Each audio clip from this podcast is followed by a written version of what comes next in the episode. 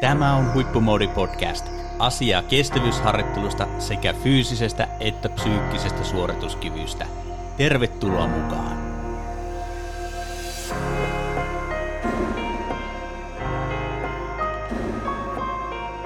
Tervetuloa Huippumoodi Podcastin aalloille. Tällä kertaa Huippumoodi Podcastissa puhutaan, äh, sanotaanko, että aika ilmeisestä, mutta vähän puhutusta aiheesta, tavoitteen asettelusta ja ruoditaan tavoitteen asettelua huippuurheilun ja kuntoilun näkökulmasta. Ja kun puhutaan huippuurheilijan tavoitteen asettelusta, niin Toni, sinulla on siitä aika paljon kokemusta ja näkemystä myöskin. Miten huippuurheilussa tavoitteita asetetaan ja mitä tavoitteellisuus ylipäätään tarkoittaa huippuurheilussa? Onko liian yksinkertainen kysymys? No tervehdys vaan kaikille taas kerran täältä huippumoodisen aalloilta ja tota, ei missään nimessä ensiskään liian yksinkertainen kysymys, koska kun me puhutaan absoluuttisesta huippuurheilusta, niin kyllähän suurin osa huippuvalmentajista haluaa mahdollisuuksien mukaan yksinkertaistaa huippuurheilun niin helpoksi kuin mahdollista, jotta sitten pystytään niin kuin dynaamisesti myöskin kommunikoimaan sen oman urheilijan kanssa. Oli sitten kysymys tavoiteasettelusta tai mistä tahansa asiasta huippuurheilu ympärillä. Että se, että huippuurheilu ja tavoitteellinen huippuurheilumenestyksen tavoitteleminen, se ei ole mitään ydinfysiikkaa, vaikka se ehkä kans tämmöiselle niin kuin – tavallisille ihmisille, joka ei ole päässyt huippuurheilun parissa toimimaan, niin voi näyttäytyä sen tyyppisenä asiana. Mutta se, että niin kuin hyvin monet asiat, mitkä ehkä voi vaikuttaa jollekin mystisille, niin ne on nimenomaan tämän tavoiteasettelun alla olevia esimerkiksi testimenetelmiä ja muita. Ja jos me puhutaan niin kuin tavoiteasettelusta, niin ihan ensimmäinen asia on se, että puhutaanko me absoluuttisesta huippuurheilijasta, joka on – jo siellä huipulla vai puhutaanko me huippuurheilijaksi tähtäävästä huippuurheilijasta, joka pyrkii tulevaisuudessa tekemään huipputulosta? Ja sen takia on aina kaksi aspektia, että semmoinen urheilija, joka on äärimmäisen tavoitteellinen ja kovilla, kovilla tuloksilla – kovat tulokset motivoi, niin yleensä rakennetaan ihan selkeästi tulostavoitteita, mitalitavoitteita, joita kohti sitten harjoitellaan. Mutta jotta sitten päästään niihin erittäin kovin tavoitteisiin, niin valmentaja yhdessä urheilijan kanssa laatii erityyppisiä tavoitteita sinne matkan varrelle ja Ensistäkin voi olla jo puhtaasti se, että on, on lyhyen tähtäimen tavoitteita ja on pitkän tähtäimen tavoitteita ja sitten ne tavoitteet voi, voi sisältää selkeästi eri ominaisuuksien kehittymistä, jotta voidaan saavuttaa se iso tavoite. Mä nyt heitän ihan niin kuin tämmöisen esimerkin, vaikka nyt niin kuin, otetaan nyt vaikka hiihto esimerkkinä se, että urheilijalla voi olla tavoitteena kolmen vuoden päästä olympiakilpailussa – ottaa olympiamitali. Ja hän tietää kolme vuotta aikaisemmin, että tällä hetkellä mun on selkeästi pystyttävä parantamaan ylävartalon kapasiteettia. Mun lihaskestävyystasot ei ole sillä tasolla, että mä pystyn maailman parhaiten kanssa tietyissä latuprofiileissa pärjäämään ja pysty, pysty rennosti hiihtämään niin kuin riittävän kovaa vauhtia maailman kovimpien kanssa. Ja se, että meillä on mitalitavoite kolmen vuoden päästä, se on aika selkeä. Se on hyvin helppo kaikille kertoa, että mulla on tavoite Valdifiemen olympialaisissa ottaa mitali, mutta sitten niin on selkeästi tavoitteena valmentajan kanssa, että me, meidän pitää pystyä vuosittain nostamaan prosentuaalisesti tasatyönnön suorituskykyisyyttä sekä tasatyönnön lihaskestävyysominaisuuksia – ja, ja mitä niihin vaaditaan, niin pitää asettaa tavoitteet, että voima-arvot nousee jonkun tietyn verran ja, ja sitten niin kuin samanaikaisesti tämmöinen aerobinen kestävyys pitää kehittyä tietylle tasolle, jotta kestetään sitä kovaa harjoittelua, jota, jota pyritään tekemään eh, sinne kolmen vuoden päästä, jotta ollaan kykeneviä saavuttamaan niitä tavoitteita. Tämä on yksi semmoinen niin kuin missä tavallaan voi vähän aukasta sitä, sitä ajatusmallia. No sitten ihan yhtä lailla huippuurheilussa voidaan ajatella näin, että tiedetään, että kolmen vuoden päästä olympialaisissa perinteisen sprintti esimerkiksi maastohiidossa hiihdetään aika jyrkkäpiirteisellä ladulla. Tarkoittaa sitä, että loppu viimeiset 200-300 metriä pitää olla erittäin hyvä, vahva tasatyöntö, kun tullaan vauhdikkaan alamäen jälkeen. Kaikki tietää Valdifemmen laskuun tulee vauhdikkaasta laskusta, pitää olla todella vahva ylävartalokapasiteetti ja loppukiri tulee ratkaisemaan todennäköisesti mitalit ja sen takia sitä ylävartalokapasiteettia pitää pystyä kehittämään suorituskykyisyyden suunnassa ja varmasti niin kuin – tämmöinen urheilija rakentaa erilaisia tämmöisiä submaksimaalisia testiprotokollia, joilla pyritään tämmöistä niin kuin maksimaalista omaa vauhtia kehittämään mahdollisimman helpoksi, jotta sitten pystyy vielä irtautumaan sen ekstra kierin siinä, kun on, kun on tarvis. Ja sitten taas vastaavasti sama Valdifiemen maasto vaatii jaloilta – erittäin paljon, kun on perinteisen kilpailusta kysymys. Pitää pystyä niin saamaan jalkojen nopeutta kehitettyä näissä jyrkissä nousuissa. Ja tällaisella samalla sprinttivalmentajalla on sitten ihan selkeänä toisena tavoitteena, että jalkojen suorituskykyisyyden nopeuden kehittäminen niin, jotta sillä tekniikalla, mitä kukin hiihtäjä sitten käyttää niissä erilaisissa maaston kohdissa, pystytään absoluuttisesti lisäämään omaa maksimaalista vauhtia – joka toisaalta helpottaa, parantaa vauhtireserviä sillä tavalla, että pääsee helpommalla erissä ja, ja sitten taas toisinpäin ajateltuna se on finaalissa etu, jotta on, on taas niin kuin yksi vaihe enemmän kuin toi, muilla. Sehän ei, tähän on hyvin tämmöinen yksi selitteinen esitys siitä, että millä tavalla niin kuin tavoiteasetteluja rakennetaan, mutta hyvin useasti – huippuurheilijalta kysytään, että mikä on sun tavoite seuraavissa MM-kilpailussa, ja sanotaan, että mun tavoitteena on päästä kuuden joukkoon tai kymmenen joukkoon tai taistella mitalista, mutta se sisältää lukemattomia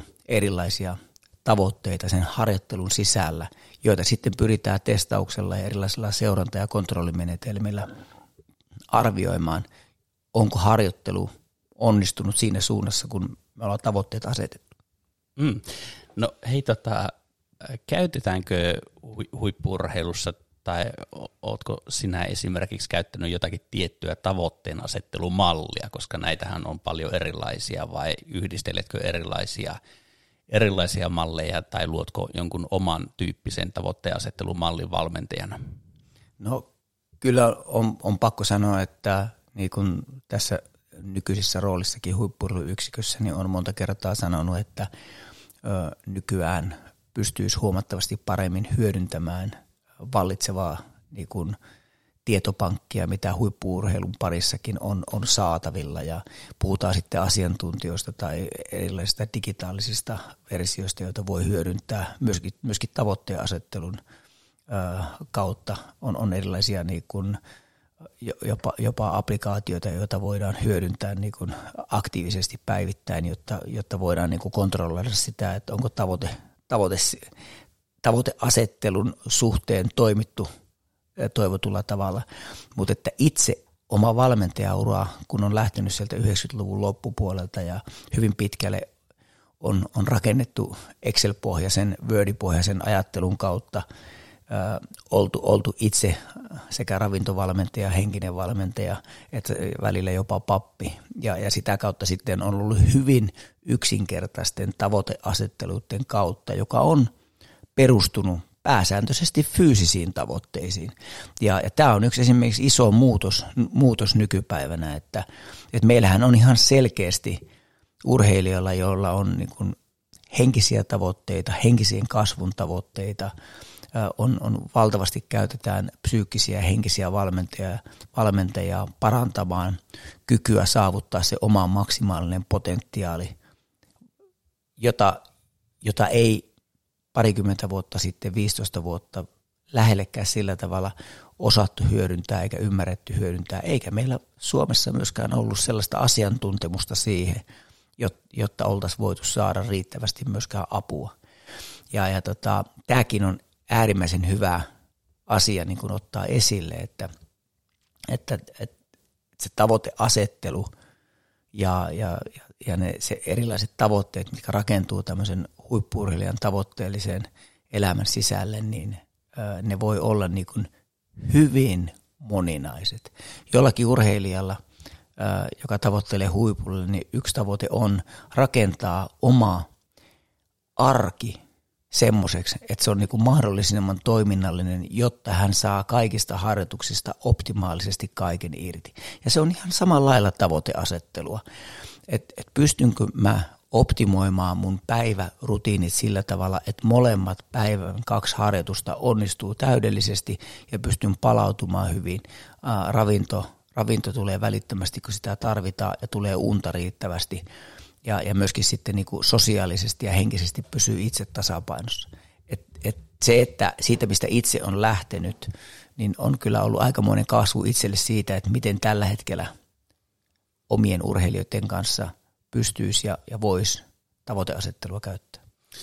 Niin ja toisaalta ehkä sitten myöskin niin päin, että, että jos elämä, elämä ja yhteiskunta on tavallaan yksinkertaisempi ollut aiemmin tietyllä tavalla, että tänä päivänä on enemmän kompleksisempia asioita, niin ehkä se tavoitteen asettelussakin tulee ottaa huomioon sitten, että tietyllä tavalla semmoinen tota, keep it simple-tyyppinen tavoitteen asettelu on toiminutkin silloin aiemmin, aiemmin tota paremmin. Ja, ja sitten kiinnostaa myöskin se, että ää, missä määrin huippuurheilijoiden kanssa keskustellaan tai asetetaan tavoitteita muille elämän osa-alueille kuin urheilemiseen? No se on hyvin pitkälle kiinni urheilijasta. Eli nyt täytyy muistaa se, että huippuurheilun ytimessä se tavoiteasettelu lähtee hyvin pitkälle sen yksilön omista lähtökohdista ja, ja elämän erilaisista tavoitteista. Et meillähän on ihan selkeästi huippuurheiluyksilöitä, jotka haluaa huippuurheiluuran aikana selkeästi fokusoitua ja keskittyä siihen huippuurheilutuloksen tekemiseen.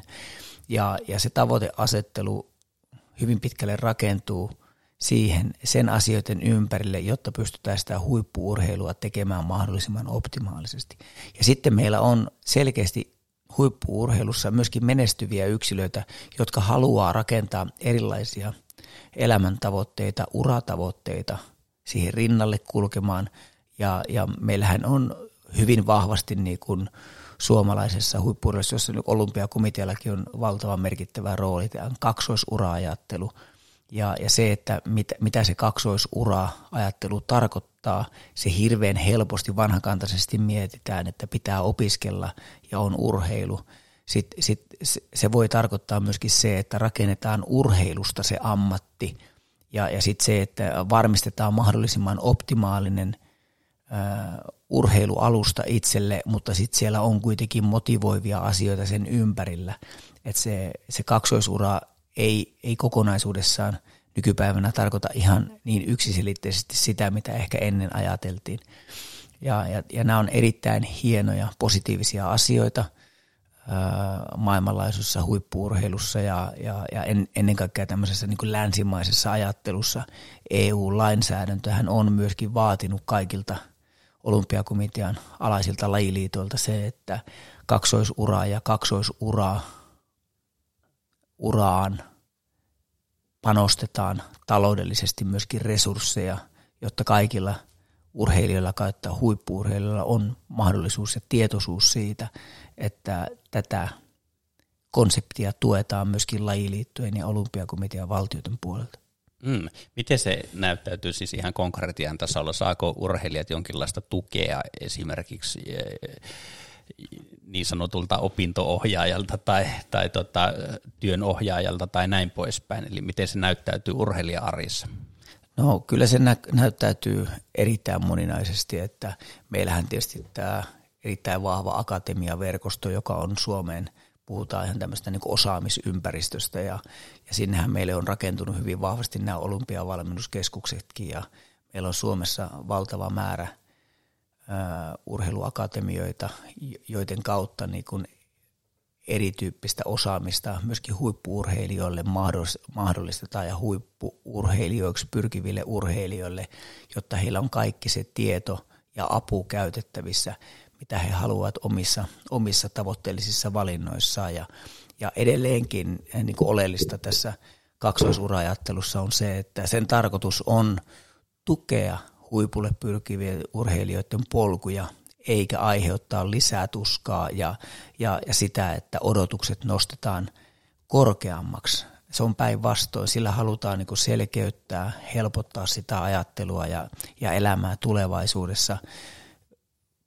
Ei kuitenkaan pois oteta sitä niin kuin tavoitteellista olympiaunelmaa tai MM-unelmaa, mitä, mitä nuorilla tai kokeneillakin urheilijoilla on. Ja, ja, ja esimerkiksi meillä huippurheiluyksikössä on selkeästi, selkeästi henkilöitä, jo, joilla on niin kuin, selkeä vastuu siitä, että me kehitetään kaksoisuraan liittyviä asioita koko ajan uudelle ja uudelle paremmalle tasolle ja, ja sitä kautta se, se tieto, tieto myöskin leviää vahvasti kaikkien valmentajien ja, ja huippuurheilun pinnassa ja urheilun pinnassa olevien verkostojen kautta niin, että kaikilla urheilijoilla olisi mahdollisimman hyvä tieto, tieto ja, ja, ja tavallaan niin kuin valmius ja tavallaan niin kuin, mä niin kuin haluaisin muotoilla sen niin kuin mahdollisimman järkevästi niin, että, että meillä ei kukaan urheilija voisi koskaan niin kuin tulla mainituksi sitä, että me ei tiennyt, että tämmöisiäkin mahdollisuuksia oli olemassa. Ja sen takia tässä tämä verkoston voima on niin kuin valtavan hyvä, koska me saadaan sitä tietoa jaettua niin kuin valtakunnallisesti erittäin hyvin myöskin sitten, että kaikilla urheilijoilla ja nuorilla on se tieto, mitä mahdollisuuksia on, kun he tavoittelevat huippuriluraa. Joo, hieno, hieno homma, tosi hieno homma. Tota, yksi kysymys vielä huippuurheilijan tavoitteen asetteluun valmentajan näkökulmasta tai urheilijan näkökulmasta, mitkä on tavoitteen asettelun suurimpia haasteita, virheitä tai kompastuskiviä huippuurheilussa? No, minä puhun vahvasti omalla, omana mielipiteenä ja omien näkemyksien kautta. Huippuurheilun tavoiteasettelu pitää olla selkeästi urheilijalähtöistä tavoitteen asettelua, että vain semmoisiin tavoitteisiin, mitkä on rakentunut omaisen sisäisen ajattelun kautta, urheilija pystyy myöskin sataprosenttisesti sitoutumaan. Se, että urheilija voi haluta tavoiteasetteluun selkeästi syvällistä kommunikointia oman henkilökohtaisen valmentajan kanssa tai jonkun muun erittäin tärkeän tukihenkilön kanssa, joka on osa sitä omaa kokonaisuutta. Se voi olla henkinen valmentaja kautta psyykkinen valmentaja kautta äärimmäisen hyvä ystävä, joka, joka tuntee pitkältä ajalta ja tietää muutakin tästä ihmisestä kuin sen huippuurheilun roolin. Mutta se, että lähtökohtaisesti minä näen, että ulkopuolinen taho ei voi asettaa yksilölle tavoitetta. Ja jos sellaisen a, niin kuin asettaa, niin se ei ole sen urheilijan käsissä ja, ja tavoiteltavissa oleva asia, vaan se voi olla järjestelmän. Järjestelmä voi asettaa tavoitteita, että yleisurheiluliitto tai judoliitto tavoittelee kahta mitalia, mutta he ei pysty sitä niin kuin selkeästi kohdentaa jollekin, jollekin urheilijaa, että se rakentuu se paine niin kuin ulkokautta, jos urheilija itse ei aseta sitä tavoitetta yhtä korkealla. Hmm, joo, tosi hyvä, tosi hyvä näkökulma. Ää, ja tulee mieleen kysyä sitten myöskin, että, että oletko kohdannut sellaisia niin kuin, tilanteita ö, oman urasi aikana, että se liitto tai, tai seura tai joku muu on ikään kuin urheilijan puolesta asettanut ne tavoitteet valmiiksi? No hy, tietysti näitähän saa lukea ja näitä pystyy niin kuin, niin kuin havainnollistamaan itse, itse ympärillä, mutta että kyllä, kyllä niin kuin pääsääntöisesti on toiminut semmoisissa lajeissa, joissa urheilijat on intohimoisesti itse asettaneet itselleen jopa usein epärealistisia tavoitteita siitä, että nyt on myöskin niin kuin osattava hahmottaa se, että valmentajan tehtävänä on mun mielestä vahvasti myöskin realistisesti nähdä se, että vastaako urheilijan ja huippuurheilijan toiminta sitä tavoiteasettelua, mikä on asetettu. Ja sitten taas itse valmentajana on äärimmäisen kriittinen siitä, että onko valmentajan toiminta ja oma tavoitteen asettelu samalla tasolla kuin urheilijalla on. Ja tämä on välillä mulle hämmästyttävää, että urheilija, joka tavoittelee olympiakultamitalia, niin hänen oma henkilökohtainen valmentaja saattaa käyttää omasta kapasiteetistaan vain pienen osan tämän urheilijan valmentautumiseen. Ja, jos mä mietin esimerkiksi itseäni, kun olen toiminut huippuurheilijoilla henkilökohtaisena valmentajana ja samalla tehnyt töitä, niin vaikka mulla on ollut valtava intohimo siihen ja halu menestyä – niin välillä, välillä sitä miettii, että onko kuitenkaan pystynyt antamaan itsestäni valmentajana kaiken sen urheilijan tavoitteen asettelun kautta. Urheilija, en puhu uhraamisesta, mutta että monesti voi käyttää 10-20 vuotta ja tekee kaikkensa sen oman tavoitteen eteen, niin on, on vähintäänkin niin kuin reilua, että niin kuin valmentaja tekee myöskin kaikkensa, jotta urheilijalla on mahdollisuus – ainakin rea, niin kuin realistisesti, että, että he tietävät tehneensä kaiken, jotta se tavoite olisi mahdollinen. Ani ani harva saavuttaa huippuurheilussa niitä kovimpia tavoitteita, mitä on aseteltu. Ja, ja se on yksi, yksi poikkeuksellisimpia asioita, jos me ajatellaan niin työhistoriaa tai tavoitteellista toimintaa, että huippuurheilussa on hyvin pieni osa siitä koko populaatiosta, jotka actually saavuttaa ne tavoitteet, joita on nuorempana asetettu. Ja se vaan kertoo sitä kilpailun kovuudesta, mikä huippuurheilun parissa on. Mm, joo, toi on varmasti, varmasti sellainen tuttu, tuttu ku, kuvio huippuurheilussa, että se kaikki, kaikki, jotka valitaan ikään kuin tiimiin siihen huippuurheilijan ympärille, niin se sitoutuminen täytyy olla samankaltaista sitten myöskin valmentajilla, huoltojoukoilla tai näin poispäin. Ja se vaatii tietenkin sitä kovaa tahtotilaa ja into, nimenomaan sitä mainitsemasi intohimoa. Hyvä, nyt on käyty kattavasti läpi, kattavasti läpi ja, ja saatu niin esimerkkejä siitä, että miten huippuurheilussa asetetaan tavoitteita. No, huippuurheilun näkövinkkelistä ollaan, ollaan puhuttu tavoitteista ja nyt me, me Lasse ollaan yhdessä aika paljon tehty töitä – kuntoilijoiden kanssa ja aktiivikuntoilijoiden kanssa. Ja millä tavalla sä valmentajana näet sen, että millä tavalla tämä tavoiteasettelu eroaa sitten taas kuntoilijalla, aktiivikuntoilijalla, jolla on sitten ammattina se joku muu ja sitten rakkaana kilpailuharrastuksena tai muuten harrastuksena tämä urheilu.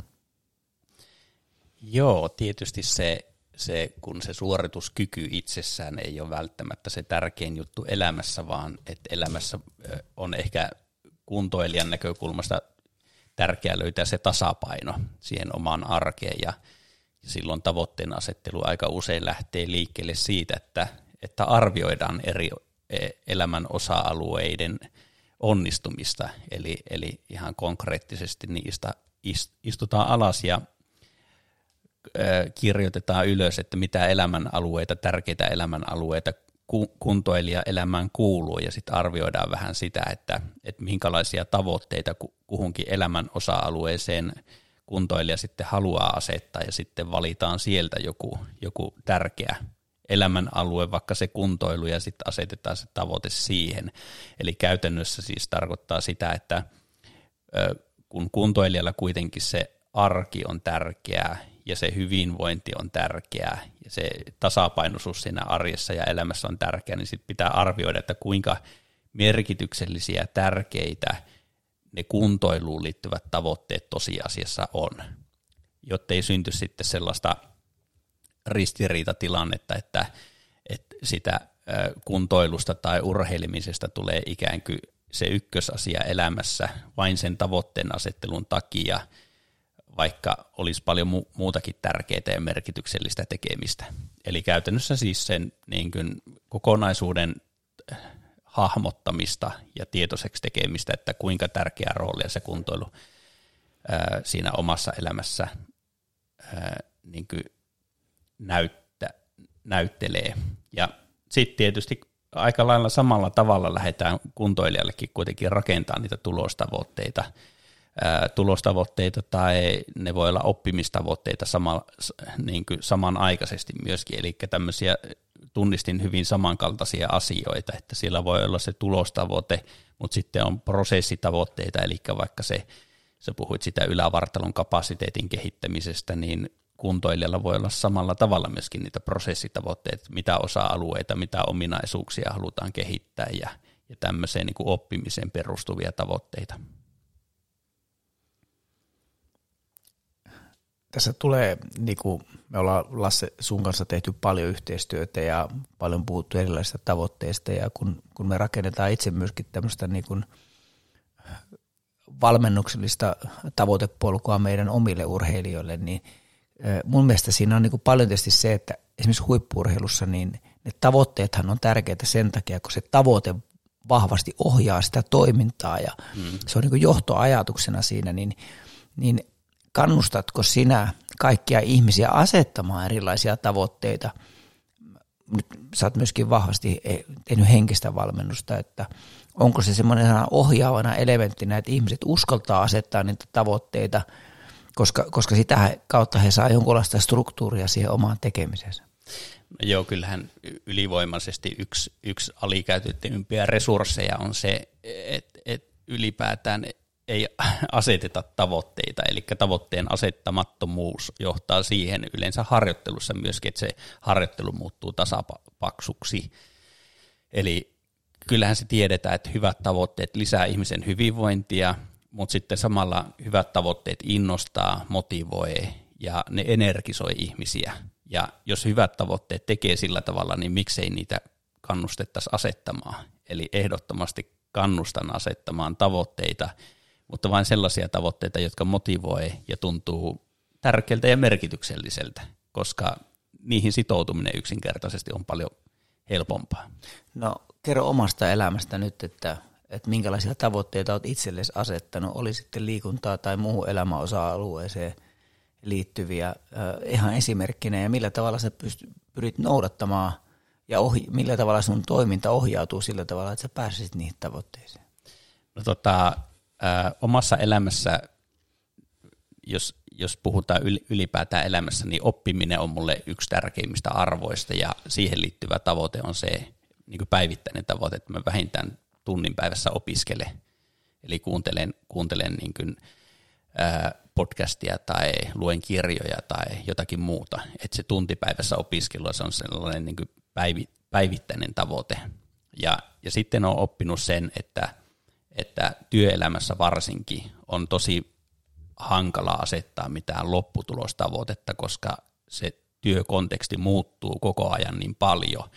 Eli digitalisa- tulee digitalisaatiota, ympäristö muuttuu ja muuta. Eli jos olet asettanut vaikka vuosi sitten jonkun tavoitteen, niin sä huomaat, että ei tämä ympäristö, tässä ympäristössä ei vaan yksinkertaisesti ole enää mahdollista saavuttaa sitä tavoitetta. Eli se ympäristö muuttuu niin paljon, jolloin on järkevämpää ja fiksumpaa miettiä vaan sitä, että mitä mä teen huomenna, mihin mä käytän huomenna sen ajan oppiakseni enemmän sitä huomisesta ja tulevaisuudesta sen tunnin aikana kuin se, että mä miettisin vain sitä aiemmin laadittua lopputulostavoitetta. Mutta se on sitä konkretiaa mulla, että mulla on tiettyjä intohimon kohteita, mihin mä käytän energiani ja aikani ja sitten mä resurssoin vain sille ajan vuorokauteen, että se on mahdollista. Joo, tässä on hyviä, hyviä pointteja. Mä itse, itse toimin huippuurheiluyksikössä ja, ja mulla liikunnan parissa tavoitteet on enemmänkin liittyy siihen, että mä pyrin liikkumaan joka päivä. Mm. Ja, ja sitä on äärimmäisen helppo sitä toimintaa myöskin seurata, kun ei aseta minkäännäköisiä tulos tavoitteita, vaan oleellista on se, että viikossa on seitsemän päivää – ja, ja tavoitteena on, että pyrkisin joka päivä tekemään jotakin liikuntaa ja sitten silloin tällöin ottamaan ihan täyden lepopäivän siihen. Ja, ja se, että niinku tämmöiselle vähän yksinkertaisemmalle miehelle kuin, kuin Lasse, niin tota, tämmöinen tavoiteasettelu on itselleni niinku toimiva hyvä, koska, koska sillä mä pyrin pitämään itseäni niinku kohtalaisen hyvässä kunnossa – ja jotta en paisu liian paljon, jotta voin nauttia syömisestä. Ja, ja sitten se, että mä aina, aina ihailen sun kykyä ää, niin kuin käyttää aikaa itsensä, itsensä kehittämiseen niiden omien tavoitteiden suunnassa ja, ja mulla se tällä hetkellä toimii aika, aika lailla niin kuin itsessään mun työn kautta, että mulla on onnellisessa asemassa, että pääsen todella itseäni älykkäämpien ja eri lajissa vaikuttavien valmentajien ja, ja huippuosaajien kanssa ja asiantuntijoiden kanssa päivittäin työskentelemään, jossa koko ajan huomaa oppineensa siitä, että pääsee niinku kuuntelemaan ja havainnoimaan, että minkälaisia, minkälaisia osaajia on, on niinku itsensä ympärillä ja, ja se on mulla tällä hetkellä ikään kuin sitä lukemista ja, ja kirjoittamista, mutta että on, on itse, itse ollut aavistuksen verran kateellinen siitä intohimosta, mikä sulla on ollut niin kuin itsensä kehittämiseen ja lukemiseen ja kuuntelemiseen, niin mikä on se tavallaan se syy sulla ollut tuon päätöksen takana, että sä oot asettanut itselle sen, että tuntipäivässä, onko se, onko se vaan tullut joku luku jostakin vai ootko sä senkin lukenut jostain, että se on nimenomaan se tunti, joka kannattaa käyttää – itsensä kehittämiseen? No ei se, ei se ollut mikään valmis luku, mutta, mutta tota, ää, se on keskimäärin paljon mukavempaa herätä aamulla innostuneena, kun tietää, että on päivässä sellaisia juttuja, jotka innostaa ja motivoi ja kannustaa. Ja mulle se tarkoittaa sitä, että jos mä opin joka päivä jotakin uutta, niin mä motivoidun siitä ja tulee semmoinen niin tunne, että vitset on mahtava, että tätä lisää. Ja ja sitten kun pääsee ikään kuin käsiksi siihen tunteeseen, että tämä on tosi palkitseva, että tähän kannatti käyttää se tunti, että nyt mä pääsin taas vähän eteenpäin kasvon ihmisenä tai opin jotakin uutta tai oivalsin tai jotakin muuta, niin se itsessään jo tuo sen palkitsevuuden siihen päivään, eikä tarvi mitään, mitään niin kuin oikeastaan muuta. Et oikeastaan tota, ehkä se on se sisäinen motivaatio se tärkein juttu, että sä löydät sen jutun vaan, että mikä sua motivoi, ja sitten kun sä teet sitä vaikka sen tunnin päivässä, huomaat meneväsi eteenpäin, ja se on se palkinto, ja se ruokkii itseään. No tähän loppuun on ihan hyvä ottaa semmoinen, että jotta, jotta te ette pidä Lassea kuitenkaan niin kuin ihan super super älykkäänä, niin mä kaksi vuotta sitten, kun mä, mä niin kuin pohdin, että me, me käytetään tätä meidän omaa aikaamme täysin eri tavalla. Eli mä olin just katsonut Netflixistä El Chapon toisen kerran kaikki tuotantokaudet ja, ja sitten olin aloittanut rahapajan ja sain pitkien väänte, vääntelyn ja keskustelujen kautta – Lasse innostumaan rahapajan kattomisesta ja sille tielle meni ja voin vannoa, että sen kuukauden aikana et opiskellut päivittäin podcastin kuuntelua, vaan keskityt rahapajaan. Pitääkö paikkansa?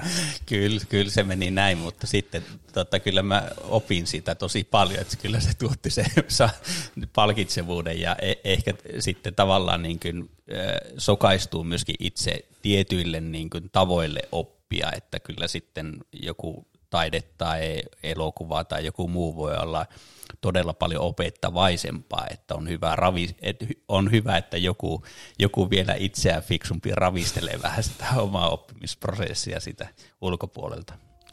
Hyvä. Kiitos Lasse tästä tarinatuokiosta ja tota, jatketaan taas uusien aiheiden parissa. Tavoitteellisesti eteenpäin.